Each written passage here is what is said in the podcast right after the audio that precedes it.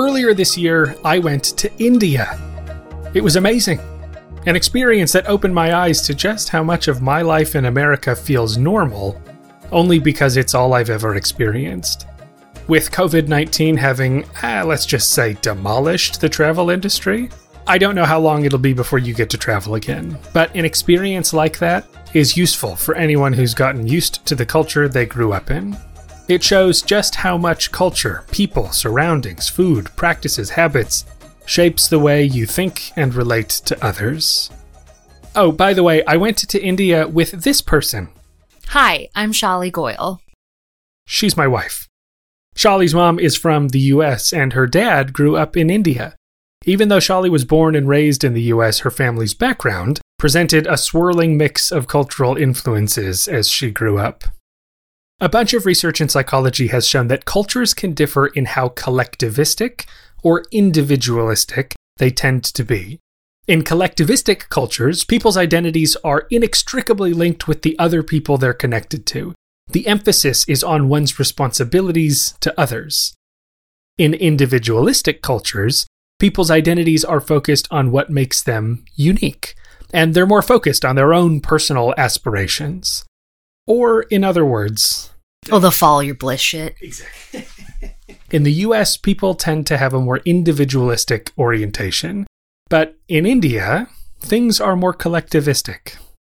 Yeah, okay. So here's what I will say, and I think maybe like I have been a little indoctrinated when it comes to this. I do not believe in this follow your bliss shit. And I'll I'll continue to call it that because I think doing whatever you want because you have to do it without regard to anybody else, I find to be truly inconsiderate, but I also think is like hard for me sometimes because it is a truly like American value.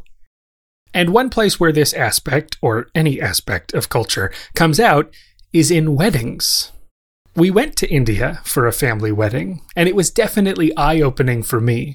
It really highlighted for me why Shali wanted us to have an Indian wedding ceremony, in addition to our more American one. Yeah, well, so it was really weird because my dad, I think, just assumed since we grew up in the US that I neither of us would want an Indian wedding, which is crazy because I had only been really to Indian weddings until my friends started getting married and like it represents a part of like the tradition and like the symbolism that I grew up with because I do think like American ceremonies is like very much like the choices of the bride and the groom or whatever. And but you cannot have an Indian ceremony without your family being involved, which is what you saw when you went to India because even though Ashi is my really second cousin, she's considered like a sister of mine. And so because you're married and we're all part of the same family, um, which not technically in Indian tradition since I married into your family, but you know, they like you also were expected to like, you know, walk in with the bride as we were welcoming the groom's family and like part of the barat. And so like there are just so many different steps where it really is like the joining of two families, not just the joining of two people.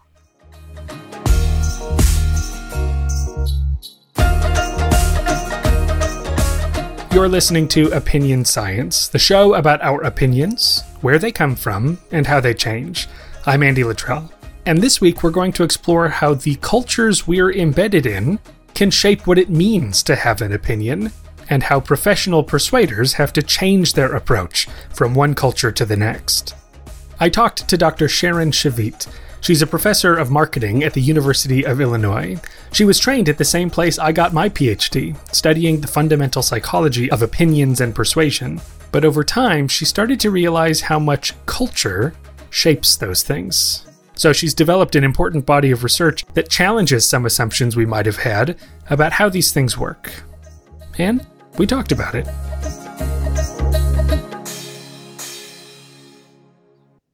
Uh, so I thought we could start by just having you give a little bit of your background, both how you came to be interested in studying opinion in general, and then also what led you to think about culture in particular.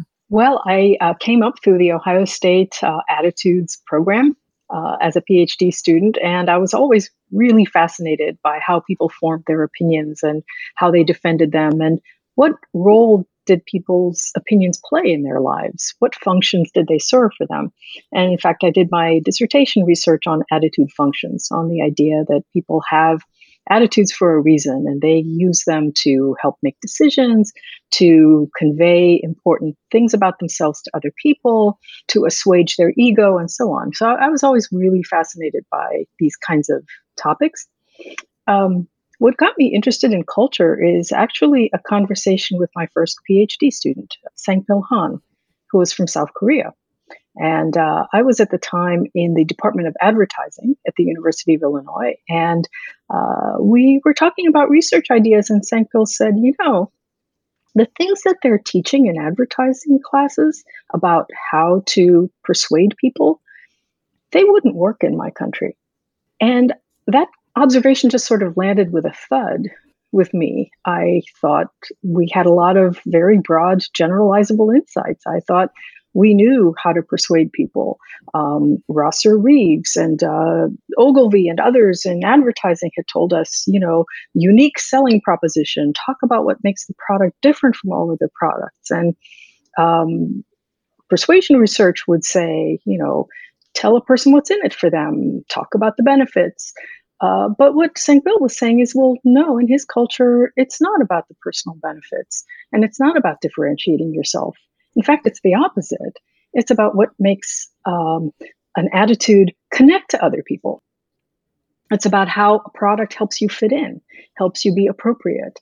Uh, these were insights that, you know, in thinking about it some more, kind of made me realize that there were some fundamental properties to these ideas and that they might help us to expand how we think about attitudes.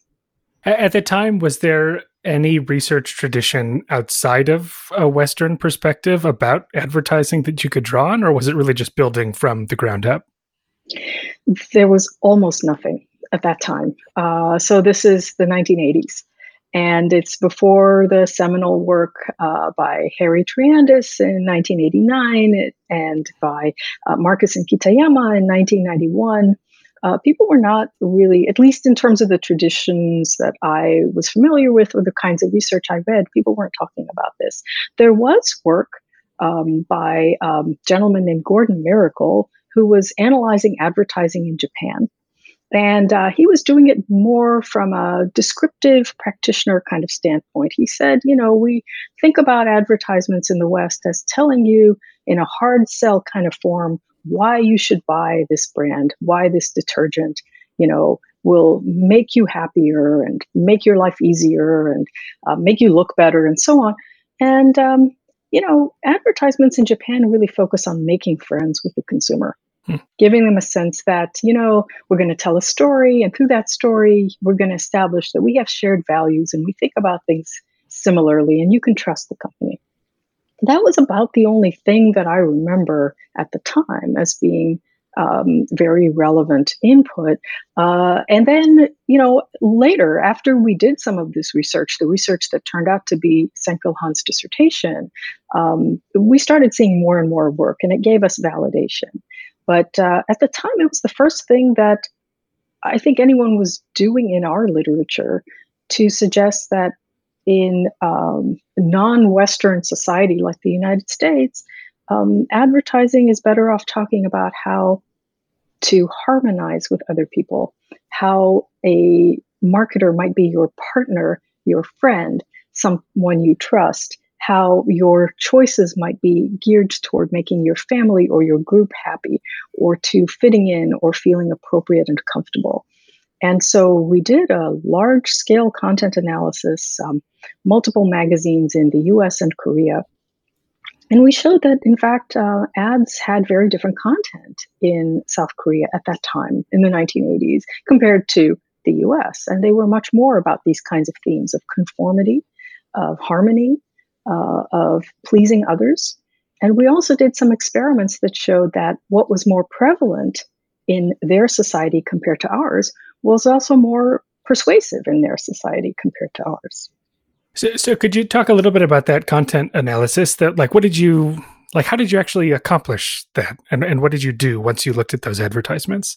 So uh, we chose multiple kinds of magazines in in the two countries. Um, had, I'm trying to remember how many thousands of advertisements in each country.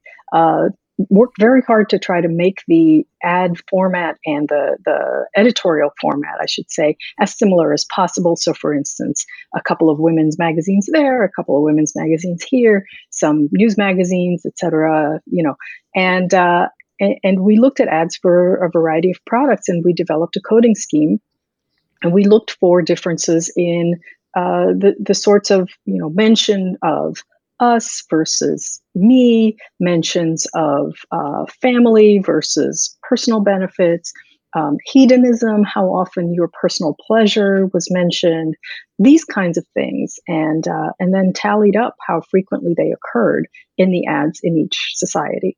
And I should add that that later on, uh, other work that was done, for instance, by Hee Jung Kim and Hazel Markus, uh, pointed to some very similar conclusions when they looked at emphasis on conformity versus individuality in ads in South Korea compared to the US. And they found, as you would expect, that um, there was much more emphasis on fitting in and conforming and going with the crowd in the South Korean ads as opposed to standing out and being distinct in the US ads.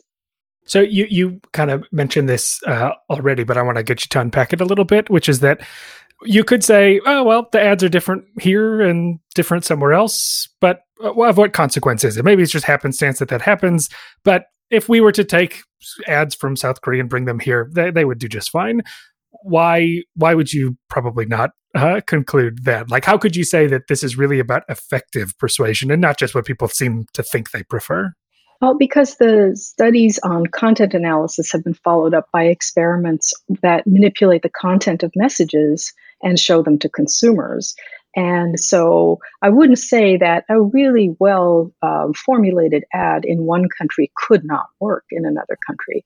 But what the body of research that's grown over the years seems to point to pretty consistently is that what is more effective is speaking to the distinct goals and motivations of consumers in a given society. And so if uh, the advertising industry, the modern advertising industry, was established in the US and very much built around American sensibilities, advertisers in other cultures need to be aware that they should gear things to their own culture sensibilities because the the purpose of consumption or the purpose of opinion formation really can be quite different in two societies.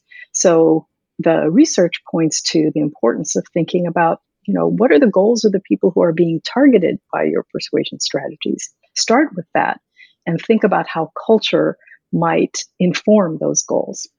Do you think that you would have come to this insight if you weren't in an advertising department. So there's part of me that thinks that that like persuasion, as we often study it, we can get bogged down in like nitty gritty of like how people are processing messages, but the applied interest in advertising is tied up with global interests. And so maybe this mm-hmm. is a, a, domain. And certainly I, I feel like I've seen more of this kind of work since the research you're describing in the advertising and marketing domain than in sort of psychology as a general pursuit. Does that resonate at all? Completely. It's interesting that you ask that because I, I, think that's true. For quite some time, I felt that um, this work was embraced more by people who took a practical and practitioner sort of orientation because they had problems to solve. They had to understand whether the ad campaign they designed for one set of countries would work in a completely different region. And there were ongoing debates in the advertising industry about what they called globalization versus localization. Um, those that would argue that you can, it, you know, a really great, well crafted uh, marketing communications campaign would work well no matter where you are. And others who say, no, things must be tailored at great expense and effort right? So, um, so there was a raging debate, and this really spoke to that because it was a, as you said, a real problem that needed to be solved. By contrast, I think in the traditional social psychology sphere of things, talking about cultural differences was not readily embraced, uh, at least not at first. I think it had the potential to make people think, well, maybe these theories we've been developing, you know, maybe they need to be adapted or expanded in some way. Maybe they don't hold in all cases. Uh, and so I think that that may have led to a certain, um, let's say, reticence to think about the implications. But what happened over the ensuing years is uh, multiple studies, many of them in marketing, but also very important research in psychology, um, kind of pointed out that no, we really do need to re examine our theories and expand them to better embrace and, and incorporate different ways of thinking about the world, whether it's understanding people's motivations in other cultures and why, you know, um, things like consensus information about what other people do might actually be very important information to people who care about fitting in in a collectivistic culture, whereas we've labeled it as sort of a something kind of a heuristic that people might use in a Western context where you're supposed to make your own judgments, um, these kinds of insights started to accumulate, and research started showing that indeed, if you compared consumers in, say, Hong Kong to the US, you might get different patterns in testing some basic theoretical predictions. So I think it became harder to sort of push that aside. Some of the the message tailoring insight reminds me of some newer work on moral values in persuasive messages. And so mm-hmm. there are these findings that liberals and conservatives have different moral priorities, and that messages that emphasize some of those priorities uh, are more persuasive to relatively liberal or relatively conservative minded people. And so then my question is would we call that a culture? It's similar in that mm-hmm. we're talking about values and we're mm-hmm. tailoring our message to uh, an audience's values but it just, for me that puts a little strain on how we're defining culture so even just to back up is there like a commonly embraced this is what we mean by culture and i can divide that line i can see the difference between two cultures very clearly yeah, it's a great question. Um, I mean, I think there's certainly parallels um, that uh, people who are liberal versus conservative tend to think about things in different ways, and those differences somewhat parallel the differences between, let's say, people in individualistic cultures and people in collectivistic cultures. I agree with you that you don't want to sort of strain that comparison too much. Um, but uh, it, it is the case that there are some parallels. Now, culture is normally defined in terms of, um, well, what Hofstede called the software of the mind, the notion that people who live in different geographic regions, uh, ethnic groups, uh, or historical periods, um, as Triandis pointed out, have different ways of viewing the world and different values and different goals that they are pursuing that's more global, I would say, than liberal and conservative ideologies, but there may be some parallels. So, if you're to give uh, a take home message to practitioners, I, I often think about this message tailoring literature as a perfect reason to avoid a one size fits all approach to persuasion. There seems to be this desire to be like, well, teach me the principles. And you probably encounter this in uh, like business students who you work with. Like, give me the principles that are persuasive. And so, what what sort of cautions would you give to someone with that question? Yeah, well, we always start, uh, whether it's in my marketing communication courses or in research, with asking about the motivations of the people you are targeting. Actually, people who study marketing communications have a very sophisticated understanding of the importance of segmenting the market. Hmm. Um, market segmentation is your starting point. So, who am I selling to? What is the market out there? How do they break down into different categories, whether those are demographic categories, including cultural or ethnic backgrounds, or whether they are um, lifestyle categories or what are known as psychographics. So, categories of motivational profiles, lifestyle interests, activities, opinions. Uh, marketers are actually very shrewd and effective at tailoring messages to sub subsegments of society based on careful segmentation research. That's actually not a hard sell in the marketing environment. Whereas it seems maybe harder for psychology, given given the historical, like we are studying human nature. Yeah. Um, there's there's an extra road to cross to say, well, the process is is malleable and it, can differ for different audiences. Right. And actually, to that point, I also wanted to think about what culture means for what an opinion is, right? So there are ways of changing opinions, but but what what have you been seeing and thinking about in terms of what in, how do we define what opinions are in ways that maybe aren't universal? Absolutely, I, I think that's really the most interesting question for me. This idea that perhaps the way we've been thinking about opinions in the West is not a one size fits all. So it's not, it's beyond what persuades people. It's why do people have preferences in the first place? And uh, we know in the West that opinions are necessary tools for agency. Uh, to grow up as an effective person in a Western context, you have to establish yourself as independent, as self reliant, as able to make his or her own decisions, as being unique, distinct from others, right? And so all of these put an immense um, uh, value on establishing well crafted opinions that are solid, strong, consistent from situation to situation, and that can be used to define you as something distinct from other people, right? But what about contexts where being distinct is not the goal? When, when fitting in is the goal, when adapting to your situation is a more important priority. In these kinds of contexts, fitting in and doing what others want would suggest that having your own highly stable opinions might get in the way.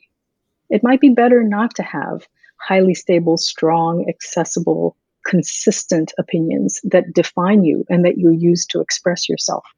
So, what I think is a fundamental observation in the accumulated literature in the study of culture is that opinions might serve a very different function in contexts where collectivistic, interdependent values and ways of thinking predominate.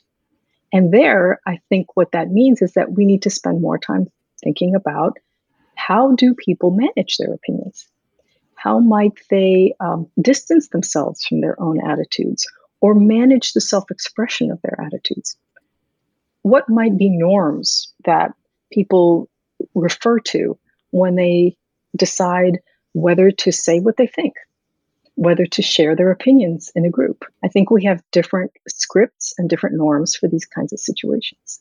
And it sounds like I could see that being both on the uh, opinion holder, him or herself, thinking about when to express opinions, but also judgments of an opinion expresser, where you go, it's it's inappropriate, right? You, you might get socially punished for expressing a strong opinion when the goals of the situation are to reach, you know, a consent. I mean, the the old um, uh, groupthink stuff is is this sort of thing where you go, well, our goal is consensus, so please don't be the one person being an individual because we need we need to, to reach a consensus. So, what are the kinds of things that you've seen that to, to make that more concrete?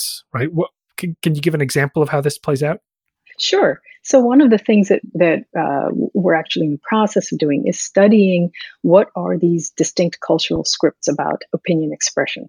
So, in one project with uh, my PhD student Aaron Barnes and our colleague Hao Shen at Chinese University of Hong Kong, we're interested in the idea of what does maturity mean when it comes to expressing your attitude, right? So, if you think about what does a mature person do? Hmm. Well, in the Western context, maturity means becoming more and more certain of yourself and better able to articulate and defend your point of view. But in an East Asian context, it's not that at all. A mature person is someone who has learned to modulate their self expression and avoid saying or doing anything that would disrupt harmony.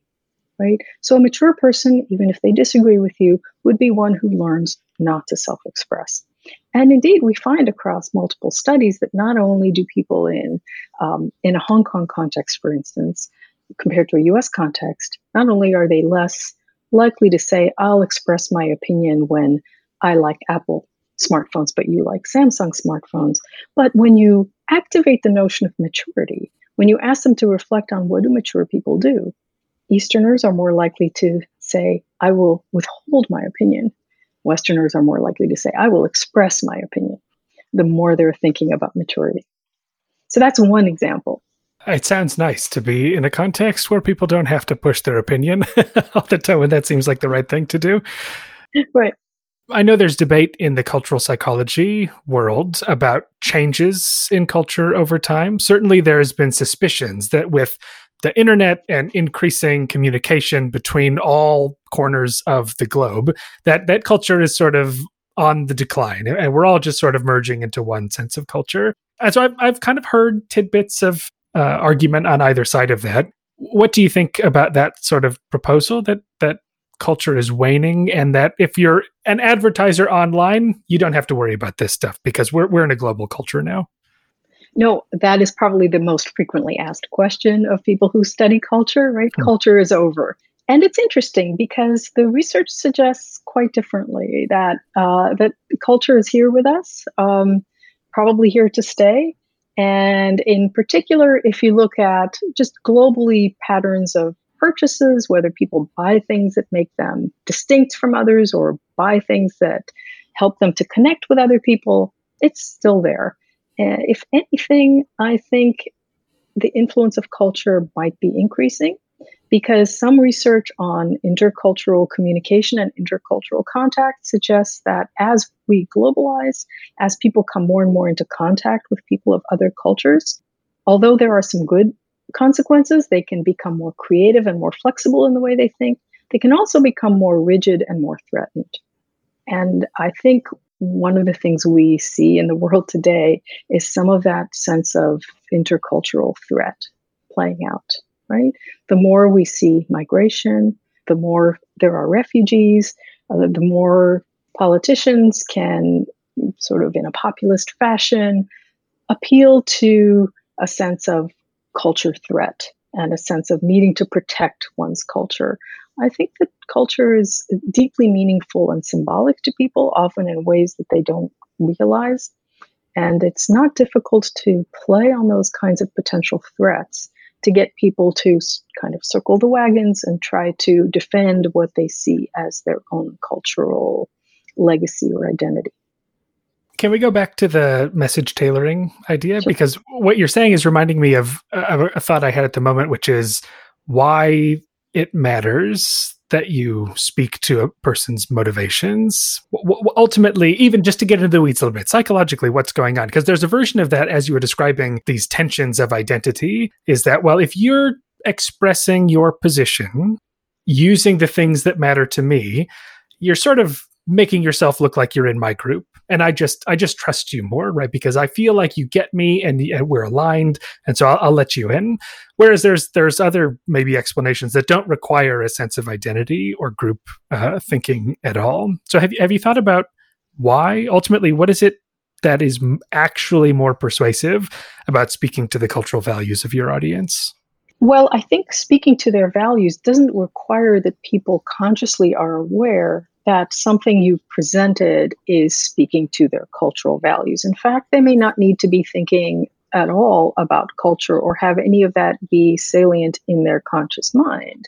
But I think that um, there are multiple ways in which consumers of different cultural backgrounds think about and respond to messages in different ways. Uh, one is whether it matches the values or the goals that they're trying to achieve.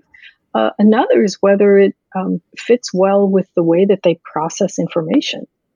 And so, so processing scripts or ways of thinking, thinking styles, as Richard Nisbett has established, are among the ways that messages can land very differently for people of different cultural backgrounds. Um, I'll give you one example. So, Nisbett's research suggests that um, in Western cultures, we tend to separate and distinguish between things, whereas in East Asian cultures, we tend to integrate and connect things.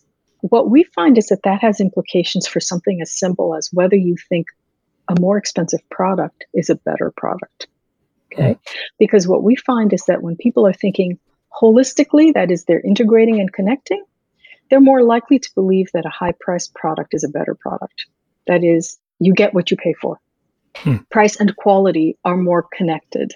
Whereas if people are thinking analytically, they're more likely to distinguish things from each other. So price and quality are not as connected.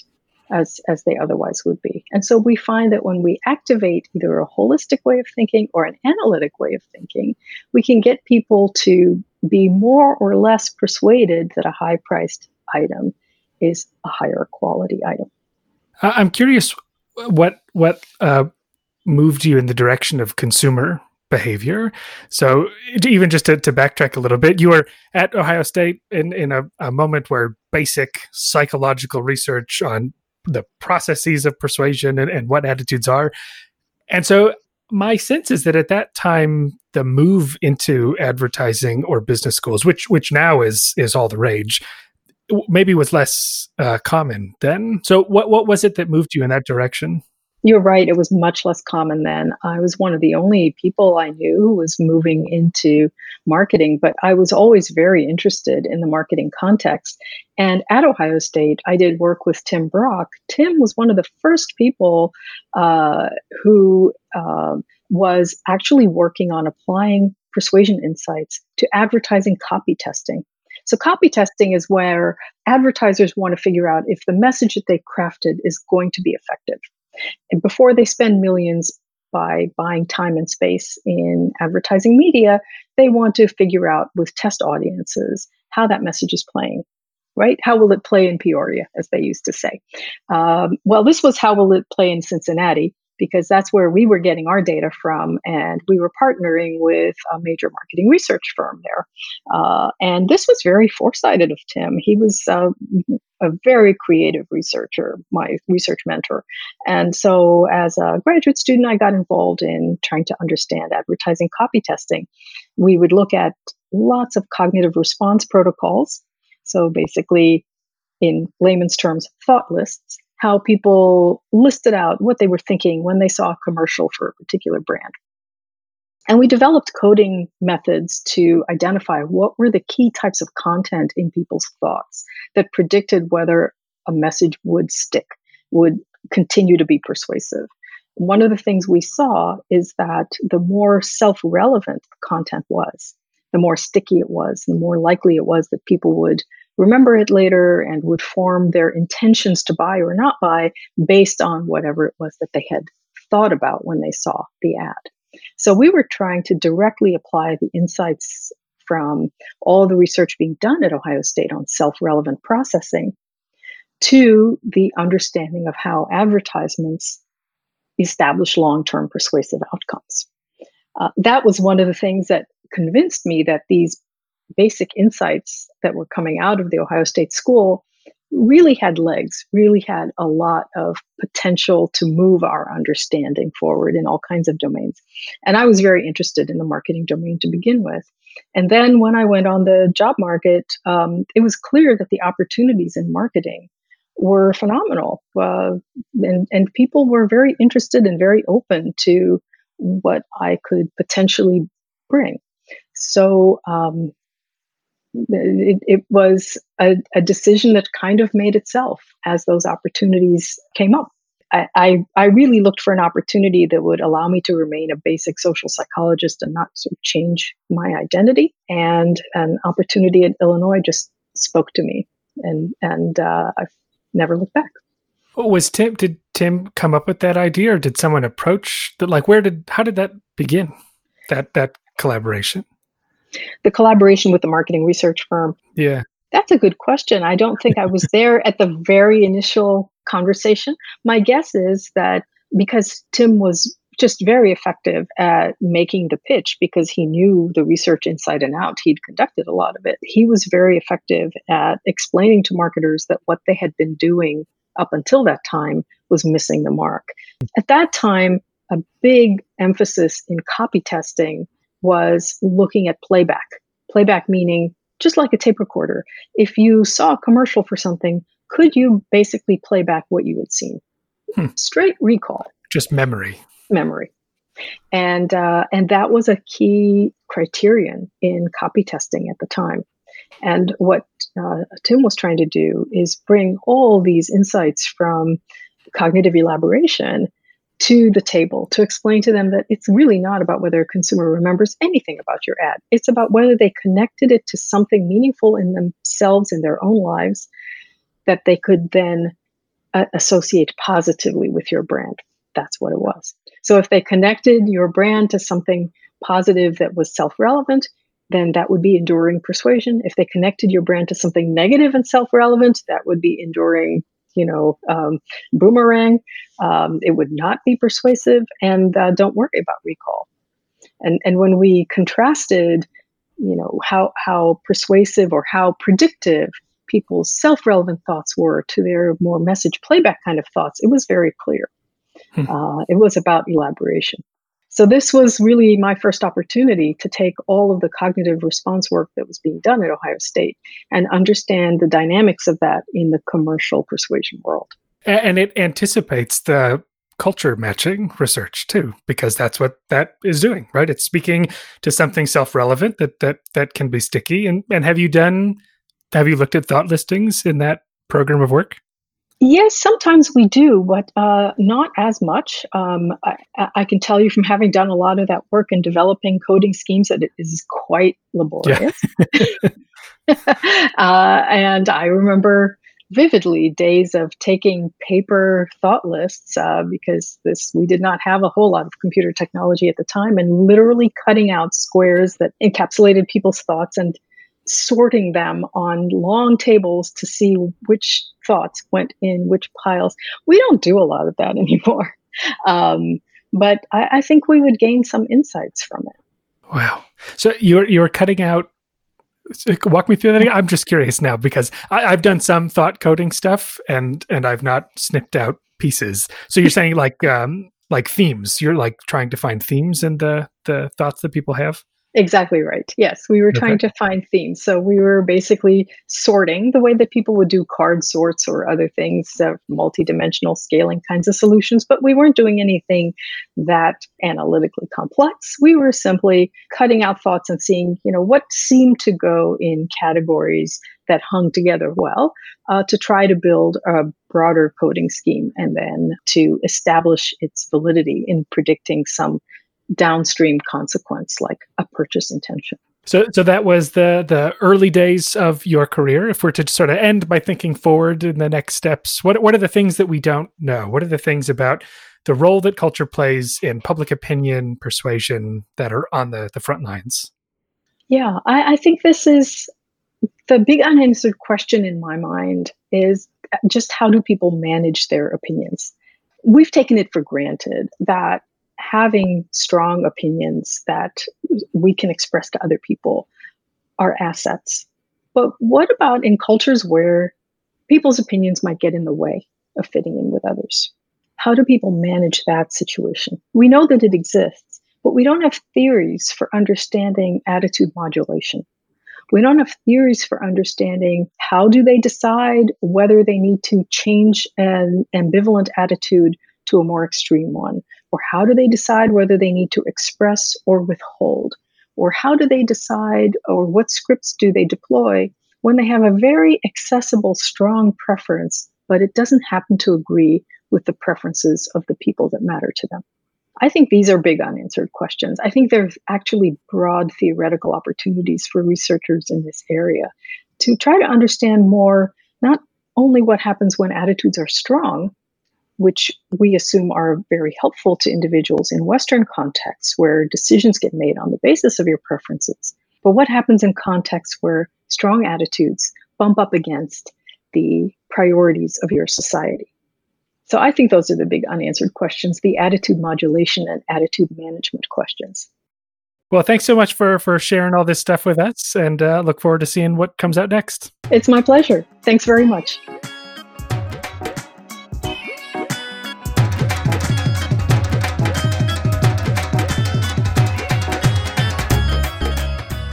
Thanks again to Dr. Shavitt for coming on the show. Check out the show notes for a link to her lab's website and links to the things we talked about today. Also, thanks to Shali, who you heard in the intro, for indulging me in weirdly interviewing her in our own home. Okay, this is weird.